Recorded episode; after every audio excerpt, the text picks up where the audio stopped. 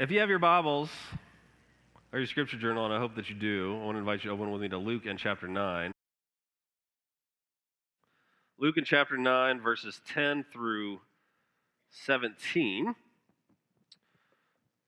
As we continue our journey through the Gospel of Luke, we started 9, uh, 10 through 17 last week. This is a two parter. We're camping out in this text, but uh, next week we'll move on from this text, uh, and then I'll kind of explain further about the two parter here. So, Luke 9, 10 through 17. If you got it, say, I got it. It'll be behind me on the screen in my translation as well for you to follow along there. Let's go ahead and read this together. Luke 9, starting verse 10. Holy Spirit says, On their return, the apostles told him, Jesus, all that they had done, and he took them and withdrew apart to a town called Bethsaida when the crowds learned it, they followed him, and he welcomed them and spoke to them of the kingdom of God and cured those who had need of healing. Now the day began to wear away, and the twelve came and said to him, Send the crowd away to go into the surrounding villages and countryside to find lodgings and get provisions, for we are in a desolate place. But he said to them, You give them something to eat. They said, We have no more than five loaves and two fish unless we are to go and buy food for all these people. For there were about 5,000 men. And he said to his disciples, Have them sit down in groups of about 50 each. And they did so, and, ha- and had them all sit down. And taking the five loaves and two fish, he looked up to heaven and said a blessing over them. Then he broke the loaves and gave them to the disciples to set before the crowd. And they all ate and were satisfied. And what was left over was picked up 12 baskets of broken pieces. Amen. This is God's word. May God write eternal truths on all of our hearts. All of you uh, are likely familiar with the name C.S. Lewis. Yes, author of all-time classic works like The Chronicles of Narnia, Screwtape Letters, Mere Christianity, and more. Uh, a name you may not be familiar with uh, is George MacDonald. MacDonald was a 19th century Scottish author and he had an incredibly profound influence on C.S. Lewis. And C.S. Lewis even made him a character in his book, The Great Divorce. Well, MacDonald, like Lewis after him, wrote fantasy works as well. And one in particular I want to bring to your attention is a children's book, and it's called The Princess and the Goblin. The main protagonist is an eight year old girl, and her name is Irene. And the story tells of how she finds an attic uh, room in her house, and every so often, when Irene is in the room, her fairy grandmother would appear. When Irene goes back to look for her, her, she's not often there, so one day her grandmother gives her a ring with a thread tied to it, leading to a little ball of thread. And she explains that she'll keep the ball, the grandmother, with her while Irene keeps the other end with the ring and the thread tied to it. But I can't see it, says Irene. No, the thread is so fine, too fine for you to see it. You can only feel it. And with this reassurance, Irene tests the thread. Now, listen, says the grandmother. If you ever find yourself in any danger, you must take off your ring and put it under the pillow of your bed. Then you must lay your forefinger upon the thread and follow the thread wherever it leads you. Okay? And she says, Oh, how delightful. It will lead me to you, grandmother. I know. Yes, said the grandmother, but remember, it may seem to you a very roundabout way indeed, and you must not doubt the thread. Of one thing you may be sure that while you hold it, I hold it too. A few days later, Irene is in bed, and goblins get into the house. So she hears them snarling out in the hallway, but she has the presence of mind to take the ring off and put it under her pillow and she begins to feel the thread, knowing that it's going to take her to her grandmother and to safety. But to her dismay, it takes her outside, and she realizes that it's taking her right towards the cave of the goblins. Inside the cave, the thread leads her up to a great heap of stones that appears to be a dead end. And the thought struck her, writes MacDonald's, that, that at least she could follow the thread backwards and thus get out. But the instant she tried to feel it backwards, it vanished from her touch. See, the grandmother's thread only worked forward, but forward led into a heap of stones that seemed to be a dead end. So Irene burst into a wailing cry. But after crying, she realized that the only way to follow the thread is to tear down the wall of stones. She begins tearing it down stone by stone. Though her fingers are soon bleeding, she pulls and pulls. Suddenly, she hears a voice, and it's her friend, Curdie, who has been trapped in the goblin's cave. Curdie is astounded and asks, Why, however, did you come here? And Irene replies that her grandmother sent her, and I think I found out why, she says. After Irene has followed the thread and removed enough rocks to create an opening, Curdie starts to climb up out of the cave, but Irene keeps going deeper into the cave. Curdie objects, Where are you? Why are you going there? That's not the way out. That's where I couldn't get out from. And I know that, says Irene, but this is the way my thread goes, and I must follow it. And indeed, the thread proves trustworthy because her grandmother is trustworthy. Following Jesus is a bit like that, isn't it? Irene knew only the heart of her grandmother. She could not see the string, she only knew who was on the other end of it. And she didn't know where it would go. And sometimes, like in the instance I just told you about, she was led into places she didn't think she should go. But in the end, she trusted. Even when it took her to pass she would not have chosen for herself. Sometimes following Jesus takes us to places we would not have gone, into circumstances we would not have chosen, to do things we're not so sure we are capable of. In other words, following Jesus is surprising. But even while it can be frightening at times, we know who holds on to the other end of the string. In the story before us that we're considering again this week, we see Jesus doing surprising things that catch even his disciples off guard. And throughout it, he works through those same disciples to accomplish things they never would have imagined. Now, last week, we took a big picture view of this well known scene to explore truths that it reveals about Jesus' identity. So today, we're going to look more into details and see lessons for us as followers of Jesus and how we ought to pursue his mission, even as we don't always know where it will take us or if we have what it takes.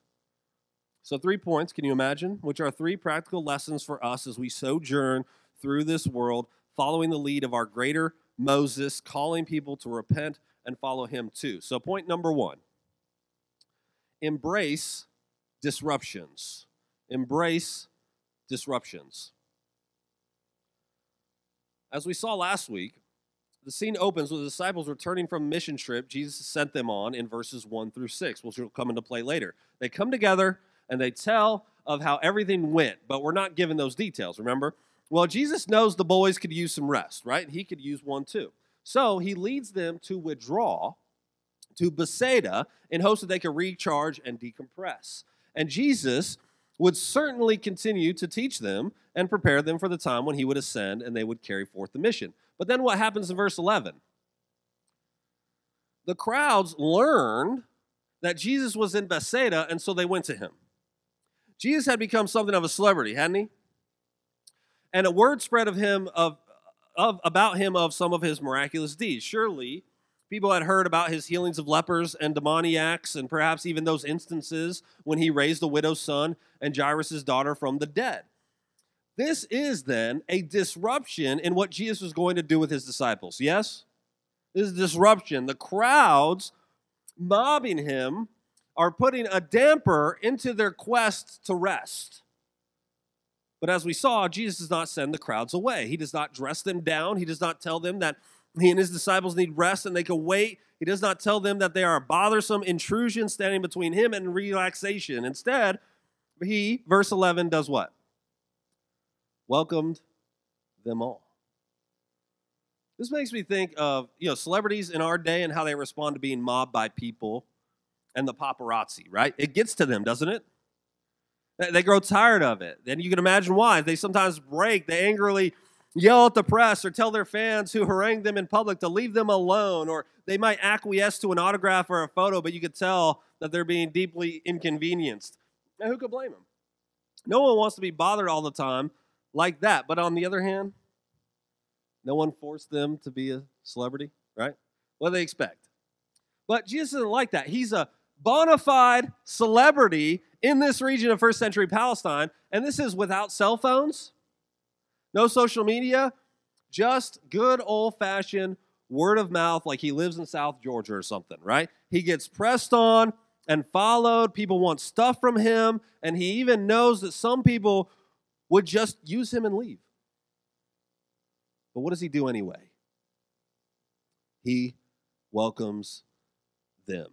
Matthew and Mark actually raise the intensity of this scene by saying that the report of John the Baptist being slain by Herod is what triggered Jesus wanting to go to a secluded place with his disciples. So Jesus is mourning on top of his disciples being tired from their missionary journeys.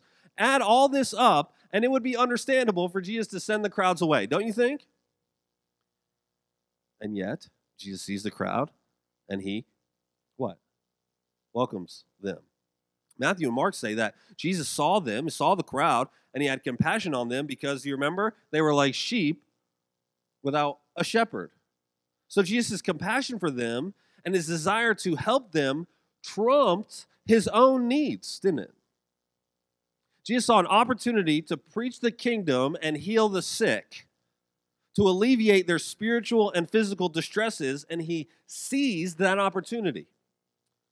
We should see from this scene not only Jesus' compassionate heart, like we talked about last week, but that he embraces interruptions and sees them not as interruptions per se, but as opportunities to do good.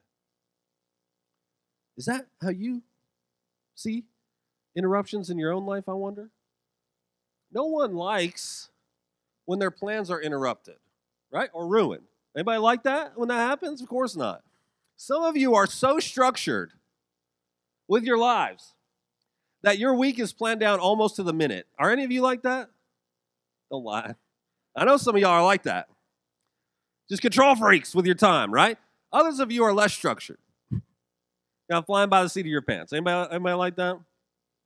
But but no matter who you are, Nathan laughs. You don't like, no matter who you are, you don't like being interrupted. You, you don't like when your plans are ruined. You don't like when something doesn't go according to plan or wrecks what you've envisioned for your day or month or year or even your life. But how do you respond when those inevitable disruptions happen? More than ever, human beings live under the delusion of self sovereign control. Our watches, our smartphone calendars, instant news, connectivity, radical individualism all tell us that we are masters of our own fates and captains of our own destiny. So we plan and we schedule and we map out our lives so that when the inevitable wrench gets thrown into the works, we get flustered and flummoxed and agitated. Who likes, I mean, truly, like having their plans altered? Interruptions and unforeseen circumstances don't just annoy us, they challenge our perceived control of our own worlds. Interruptions annoy us because our own lives and plans also become the most real thing that there is to us. As D.A. Carson said, individually, each man tends to assume without thinking that he is at the center of the universe. Therefore, he relates poorly to the four billion others who are laboring under the similar delusion. What Jesus is teaching his disciples here through this scene and ones like it is to see interruptions not as interruptions, but as opportunities. To see things that throw off your plans, great and small, not as irritants, but as reminders that we are not in control, but that a good and wise God is. To see things that alter the plans of our day or weeks or even our lives and ask, how can I leverage this to grow in Christ likeness? And how can I leverage this to show people the kingdom of Christ? Jesus, being sovereign Lord of all, knew that this would happen, didn't he? When he came to Bethsaida. But his disciples didn't. When our lives are interrupted and our plans are altered, we will be surprised and we will be flummoxed. But God isn't. He has sovereignly placed you in every circumstance to mold you, to shape you, and for you to be a witness for the kingdom of Christ. Do you see interruptions like that? And as is the case with all hardships, they can shape you for the better or for the worse, but they won't leave you the same. These interruptions can be great or small, from ruined travel plans to setback in your life plans. How do you respond? When the relationship or marriage was supposed to be a picturesque and give you some sense of fullness turned out to be a broken heap or a constant struggle because they didn't turn out to be everything you wanted. When you plan to save money, but every time you do, something around the house breaks and demands all your savings. When your dream job turns out to be a disappointment. When you have a grand plan for the trajectory of your kid's life and they grow up and they rebel or reject Christ or fail. When you yourself plan as a teenager to have a life go a certain way and at every step things fall apart. When you believe yourself to be living right and eating right and staying in shape and the tests come back positive. When you are well into adulthood and you look back and you say not only where did the time go, but how did my plans go so awry? What do you do with that? What do you do with that? Do you let those setbacks send you into a hopeless depression, or do they drive you to the arms of a Savior who has seen all of that and has compassion on you? Do you become downcast, or do you ask the Holy Spirit how you can use these disruptions for the growth and glory of Christ? Do you become bitter and cynical and angry? Or do you, in humility, remind yourself that you are not in control, but the God who loves you with a love unmeasurable does, and he is not caught off guard or surprised by anything? Use them to come alongside others who are going through similar hardships so that you can help them and point them to Jesus. There are a few people, not many, but a few, that I think of when I read Hebrews 11, and you remember when the author of Hebrews tells of saints of whom the world was unworthy? Do you remember that? There are a few people I think of when I read that. One of those people I think of is Joni Eareckson Tada, who I consider a contemporary hero of the faith. If you don't know her, jo- Joni was someone who, when a teenager, she had plans for her life. She was athletic, she was fit. Her father was an Olympic athlete. One day, when she was 17 years old, she was swimming in Chesapeake Bay and she went to dive into the water, but she misjudged the shallowness and ended up paralyzed from the neck down. At 17 years old. Her whole life ahead of her. And when it happened, of course, she went through bouts of depression and anger, suicidal thoughts, doubting God.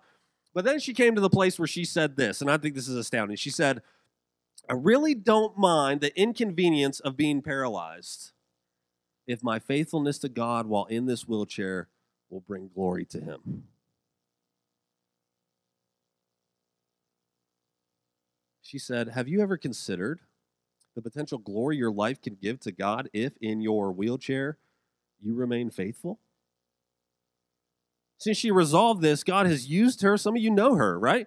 God has used her suffering to minister to people who suffer and people with disabilities who have been all but forgotten by society. She did not plan for this to happen.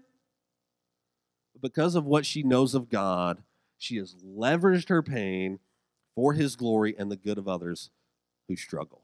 Friend, when your plans are altered, interrupted, ruined, when your life is upended by the unforeseen, stop and ask, how can I use this to grow as a person in the likeness of my Lord? How can I use this to reach people? How can I use this to grow in reliance on a sovereign God who I know cares for me? When we know who holds the other end of the string, we can follow where it leads without fear, remembering that He leads us to the paths we otherwise would not have chosen. But that those interruptions might just be divine appointments. J.D. Greear writes this Have you ever noticed that often the best moments in our lives come in the form of unexpected interruptions? The best parenting moments rarely happen on our schedule. The best witnessing encounters never happen on schedule. God just puts us next to somebody who needs a word from Him, and it's up to us to respond. People we love and who truly need something from us rarely have their moments of crisis on our schedules. He says, Has your ch- child ever had a meltdown at an opportune time? Even our conversions don't happen on schedule. A healthy Christian life is one in which we learn to live free of devilish distractions so you can be open to the divine interruptions and obedient to the Holy Spirit. A robust view of the sovereignty of God should more and more teach us that there is someone in control and it ain't us. But that the one who does have control is bending history towards his Christ.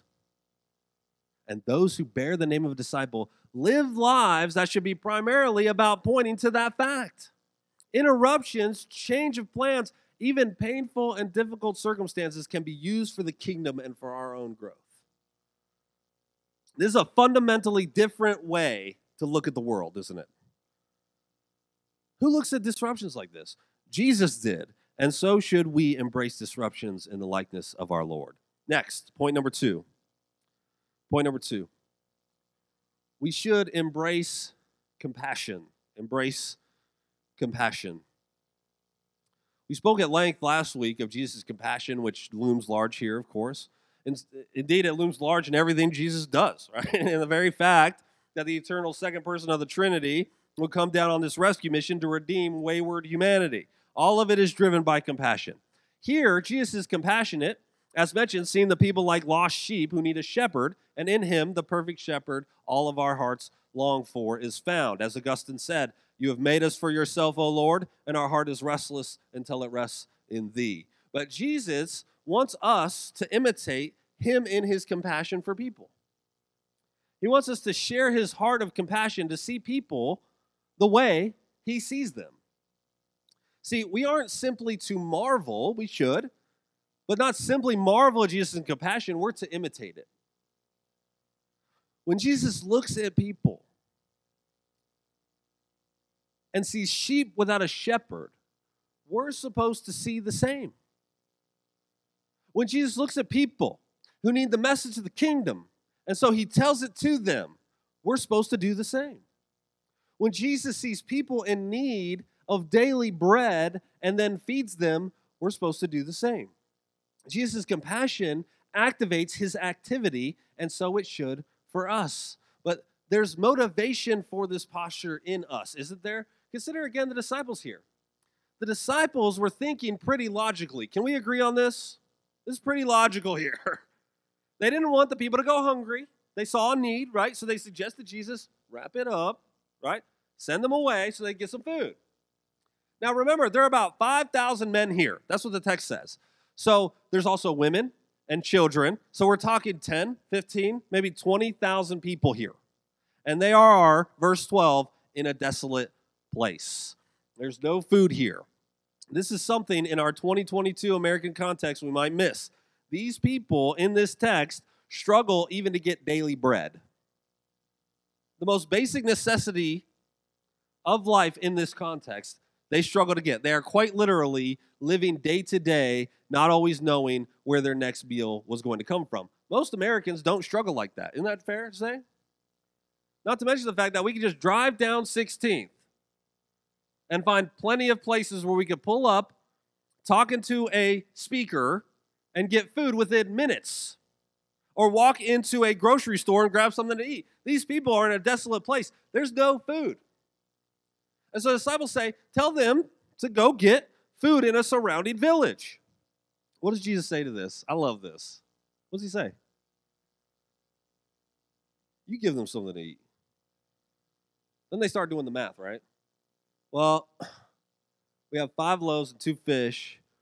Even if everyone just like took like a pinch, right? This would not be enough. And if we went to get them food, we couldn't afford it for we don't have enough money. So they're at an impasse. They don't know what to do. Now, I want you to key into Jesus telling the disciples to give them something to eat. For one, they forget who they're talking to. Yes? Robert Stein says this The disciples were thinking quite logically in terms of the natural order of things, but they were forgetting the presence of the one who is Lord over the natural order. We'll talk about that more in our third point, but for now, I want you to think again about verses 1 through 6. Okay? This is related. Do you remember what Jesus told them, the disciples, to take on their mission trip? Somebody say it. Nothing. they weren't supposed to take anything. Instead, they were supposed to depend on the hospitality of others. Their ability to eat and have a place to stay was utterly dependent on people in each village. So they accepted hospitality in those places, yes? Now think again what Jesus says in verse 13. You give them something to eat. In other words, you accepted hospitality. You received it with gladness. Now is your chance to give hospitality. Will you? Do you see? Jesus challenges them. You received hospitality. Will you give hospitality? And you know the need. Indeed, you're the one who brought it up to me. You are sensitive to the issue. Will you solve it? Is this not a lesson for us? Are we compassionate? If we are not compassionate, or we struggle being compassionate to others and their plight, there's a reason for that. Do you know what it is? Gospel forgetfulness. I remember early on in my ministry, I preached a message about the poor. And this older gentleman came up to me. This was back in Texas after service. And he said this, and, and he was being genuine. He said, I struggle with being compassionate on people because so many people who need help seem like they got into those messes themselves. That's what he told me. Because of their own bad decisions.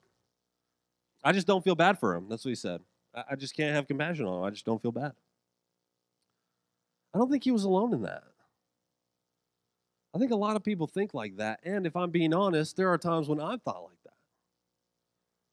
But truly, it's another form of gospel amnesia.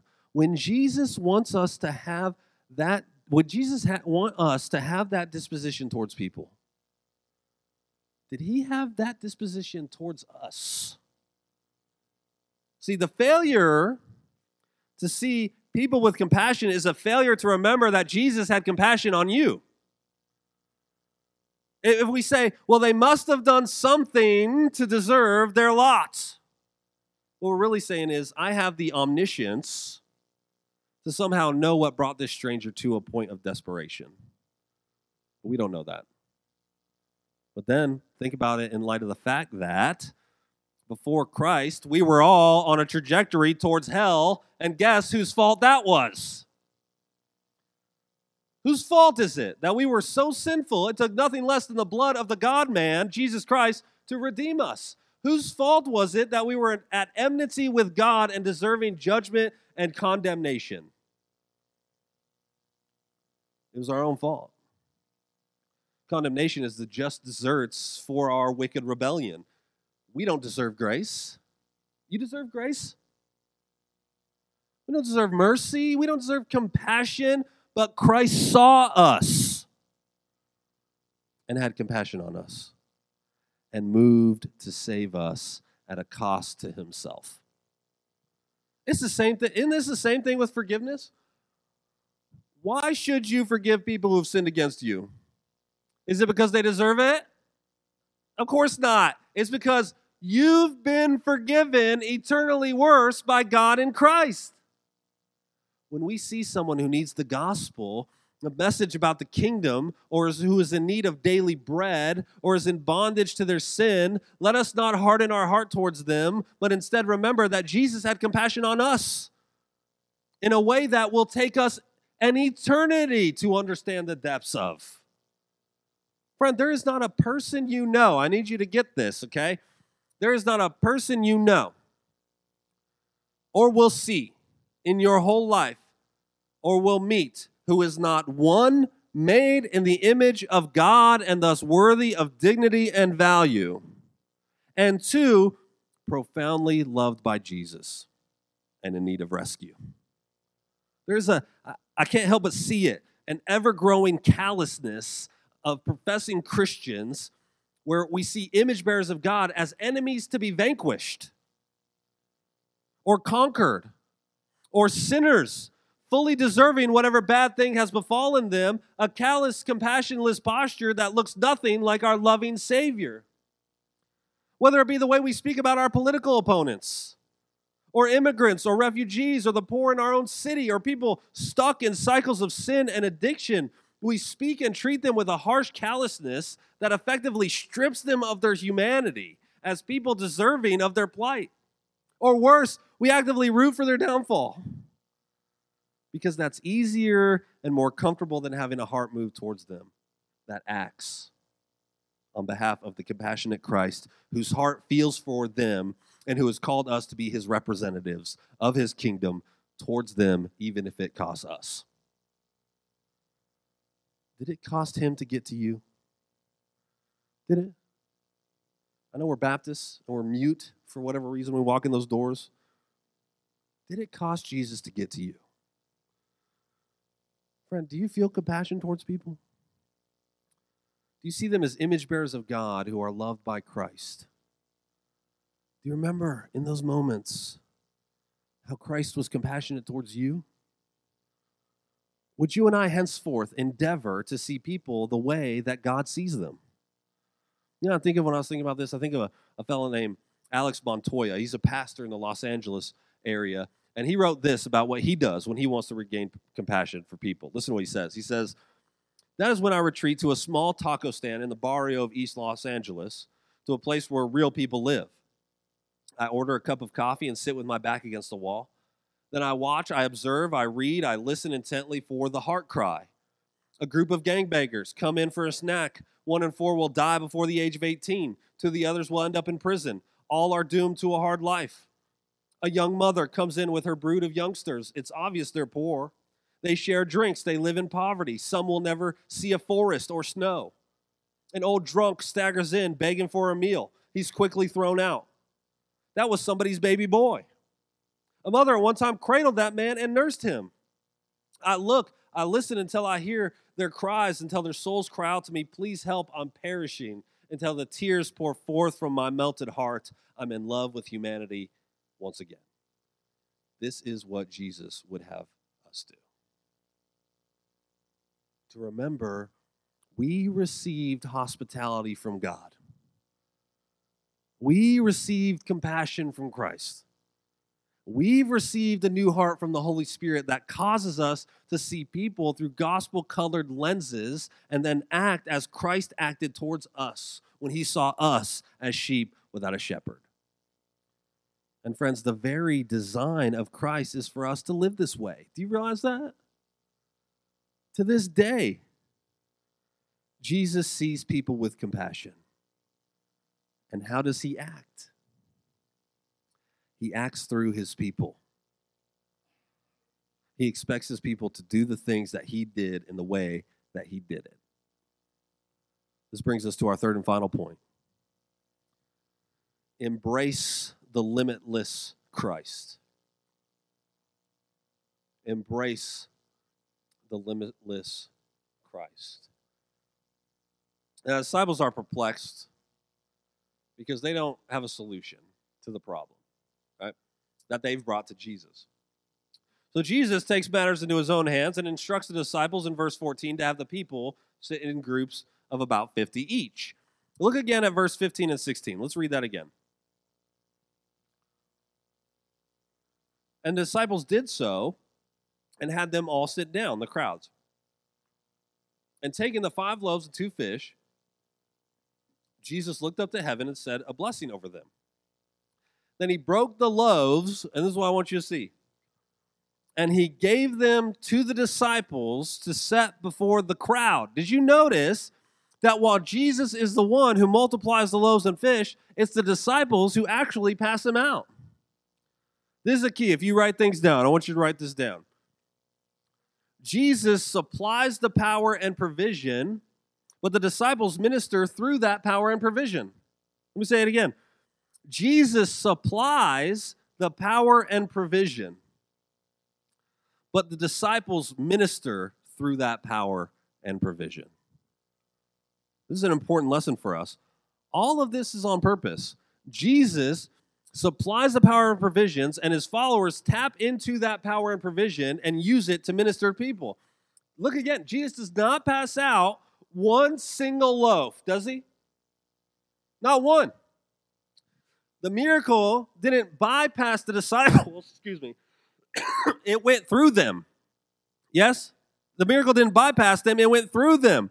Our problem may be then, like the disciples before verse 15, that we forget the power that Jesus provides for us. Oftentimes we lack evangelism and power in ministry because we don't tap into what Jesus provides through ordinary faithfulness. We rely too much on our own power and the power of men. We fear man more than we fear God. The disciples forget in the midst of this problem that Jesus is right there. The same Jesus who saw a storm and rebuked it. They, the same Jesus they saw exorcise demons by the thousands. The same Jesus who they saw walk up to a funeral plank and touch it and simply say, Arise, and the corpse breathed again. The same Jesus who held a centurion, healed a centurion's servant while being in a different zip code. The same Jesus who they saw tell a paralytic to get up and walk, and the man immediately got up and skipped home. The same Jesus who they saw touch a leper and he was immediately cleansed. This is the same Jesus who they look and say, What are we going to do with all these hungry people? Stand before the Lord of creation, wondering how they're going to feed all these people, is like standing before Niagara Falls, wondering where you could get water. They know he could do anything, but they forgot. They forgot. Friend, do you forget too? Do you forget that Jesus' plan A for reaching the world is you? And do you forget that Jesus is still in the business of doing the miraculous and still in the business of having compassion and still in the business of meeting needs and that he wants to do all of that through you? See, the problem is not that we have no power in ourselves. That's actually a good thing. The problem is that we too often rely on the power of people and not on the power of God, of our own ingenuity and creativity and might. The problem is not that we don't feel weak enough, it's that we don't allow that weakness to drive us to reliance on Christ, and we allow our claims of personal weakness to drive us to forsaking the mission. Don't you see that Jesus intends to continue to reach the world, but he intends to do it through your ordinary obedience? There's a story always comes to my mind when I uh, when I think about the power that's available for Christians in ministry, and it's it's there's there's a famous incident. Maybe you've heard of it before. Just before World War II, in a town in North Texas, there was a fire that broke out at a local school, and it took the lives of 263 kids. Now they had to wait until the war was over to rebuild, right? Since all the material was being used for the war effort. But after the war, they rebuilt the school but this time they learned their lesson and they built a state of the art sprinkler system. But they, this, this thing was so advanced at the time that they even gave tours to show off how high tech and effective the new sprinklers would be if something like that happened again. Well, after several years, the town it grew, so they needed to expand the school. And you know what they found once they started doing construction? That the sprinklers were never hooked up. They had the most advanced sprinkler system in the world at their fingertips, but it was never hooked up and thus never tapped into. So if there had been a fire, the results would have been disastrous. We too can forget the power that's available to us. We can forget the powerful Christ who wants to work through us. The power of the Spirit of God is right there for us to, for service and growth, and we so often don't tap into it.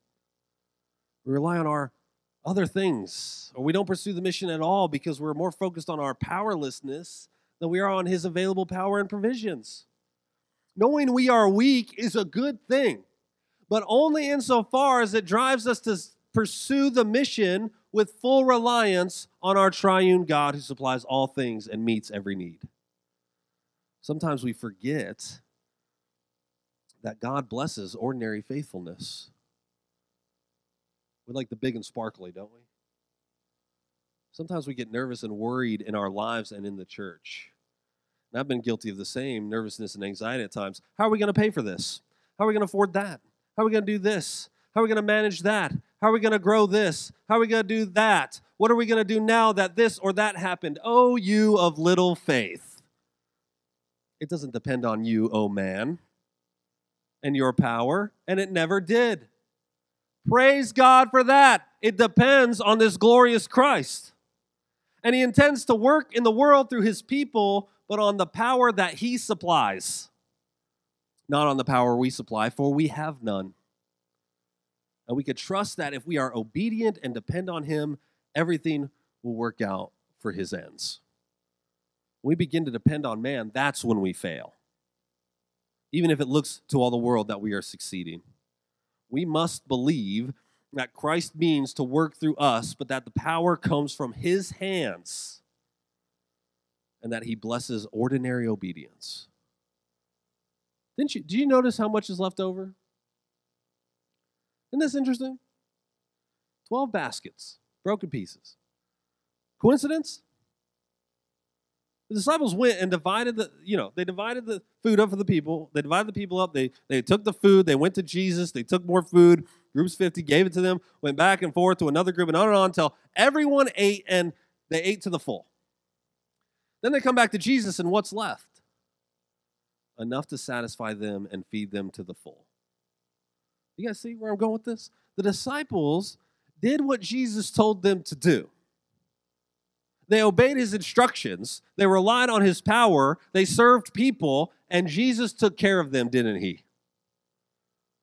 Friend, won't he take care of you and your needs too? Doesn't the bread of life promise to satisfy his people? Won't he take care of you if you pour out yourself to have compassion on people and preach the kingdom while relying on his power? Won't he take care of you if you do that? Won't he take care of First Baptist Church of Cordele if she pursues faithful obedience for the glory of Christ, depending on his power and provisions? Won't he take care of us? Jesus worked through the disciples to provide for the people's needs. The disciples were extensions of the grace and power of Jesus here and beyond, and he calls you to be the same extension here and now. You, friend, are are you surrounded by needs where you live? Are you? Where you work? Where you go to school? Where you play, where you socialize, where you network in this county, in this state, in this country, in the world? Are you surrounded by need? Are you surrounded by people who don't know Jesus? And some who haven't even heard the gospel? With so much need, don't think for a second, what can I do about it? I don't have much. Because you are attached to and following and called by and empowered by and animated by the Lord of all creation. Jesus wants to do miracles and he wants to do them through you. I'm going to say that again. That should flabbergast and honor us. Jesus wants to do miracles and he wants to do them through you. You're saying your little heart, not me. Yes, you. You don't need to be powerful. You don't need to be smart. You don't need to be clever or brave. You just need to be obedient. Jesus wants to do a miracle that involves you. Jesus intends to f- fulfill you, satisfy you, and meet your needs, but he also intends to meet needs through you. God wants to do eternity shaping things through you. Do you realize that? Eternity, you can affect people's eternity through ordinary obedience and reliance on Christ. Once you realize that, what will you do with it? More often than not, we don't know where obedience will lead us. That's why it's sort of scary. Yes? But sometimes obedience must precede understanding. We need to, like Irene in the opening illustration, just hold on our end of the string and follow it, resting in the knowledge of who holds the other end. And we have our motivation, don't we? What does Jesus do before he passes the five loaves and two and the, and the fishes out? Verse 16, he looked up to heaven and said a blessing over them, and then he broke the loaves. Now, why include the detail that Jesus broke the loaves? It's because in this act, we're supposed to see a foreshadowing of the Lord's Supper. In fact, the language of blessing and then breaking and then handing is almost identical to Jesus instituting communion at the Last Supper. Now, what does that point to? It points to the broken bread, which pictures Jesus' broken body. His compassion for rebels led him to a bloody cross and torn flesh. His love for stubborn sheep who want to be their own shepherds and who get themselves in all kinds of trouble drove him to die in place of them, in place of you. And he looks at those who have been redeemed by his blood and broken flesh and says, Go and preach the kingdom and do mighty works. He says, You give them something to eat. He says, I will be with you even to the end of the age. What an honor to serve such a king as this. What an honor to pour out our lives for the only kingdom that will last forever. What an honor to reflect our Lord as we see disruptions as opportunities and to see hurting people as ones who need the gospel and daily bread. What a privilege to be used by Christ and rely on his power and provisions. Will you respond to Christ's broken body and his willingness to meet your every need by using up your life as his hands and feet? Allow me to close with this. From Trevin Wax on this passage, he says this, and then we'll pray together. He said, Often when God calls us to serve him, we worry about resources and finances. Can we afford it? Do we have the time? Will it be costly? Then, when we are sure that we have heard God's voice, we respond by dangling before Him a list of needed items as if we're headed to the supermarket with a grocery list. Jesus didn't ask the disciples what they thought they needed. Neither does God ask us what we think we need in order to serve Him. He asks us to look at what we already have. In response to our rattling off a list of necessities for ministry, God replies, Fine, what do you have? God waits to see what we do with what we have before He intervenes and brings the miracle. Jesus sent the disciples out to find the loaves and fish already available. Then, with those loaves and fish, He performed the miracle. Too often, we think that our inability to earn our salvation means we're unable to do anything, even after we are saved. Yes, we are often people of little faith, but God wants to transform our little faith and small resources into a big miracle with limitless possibilities. A little can become a lot in the hands of Jesus.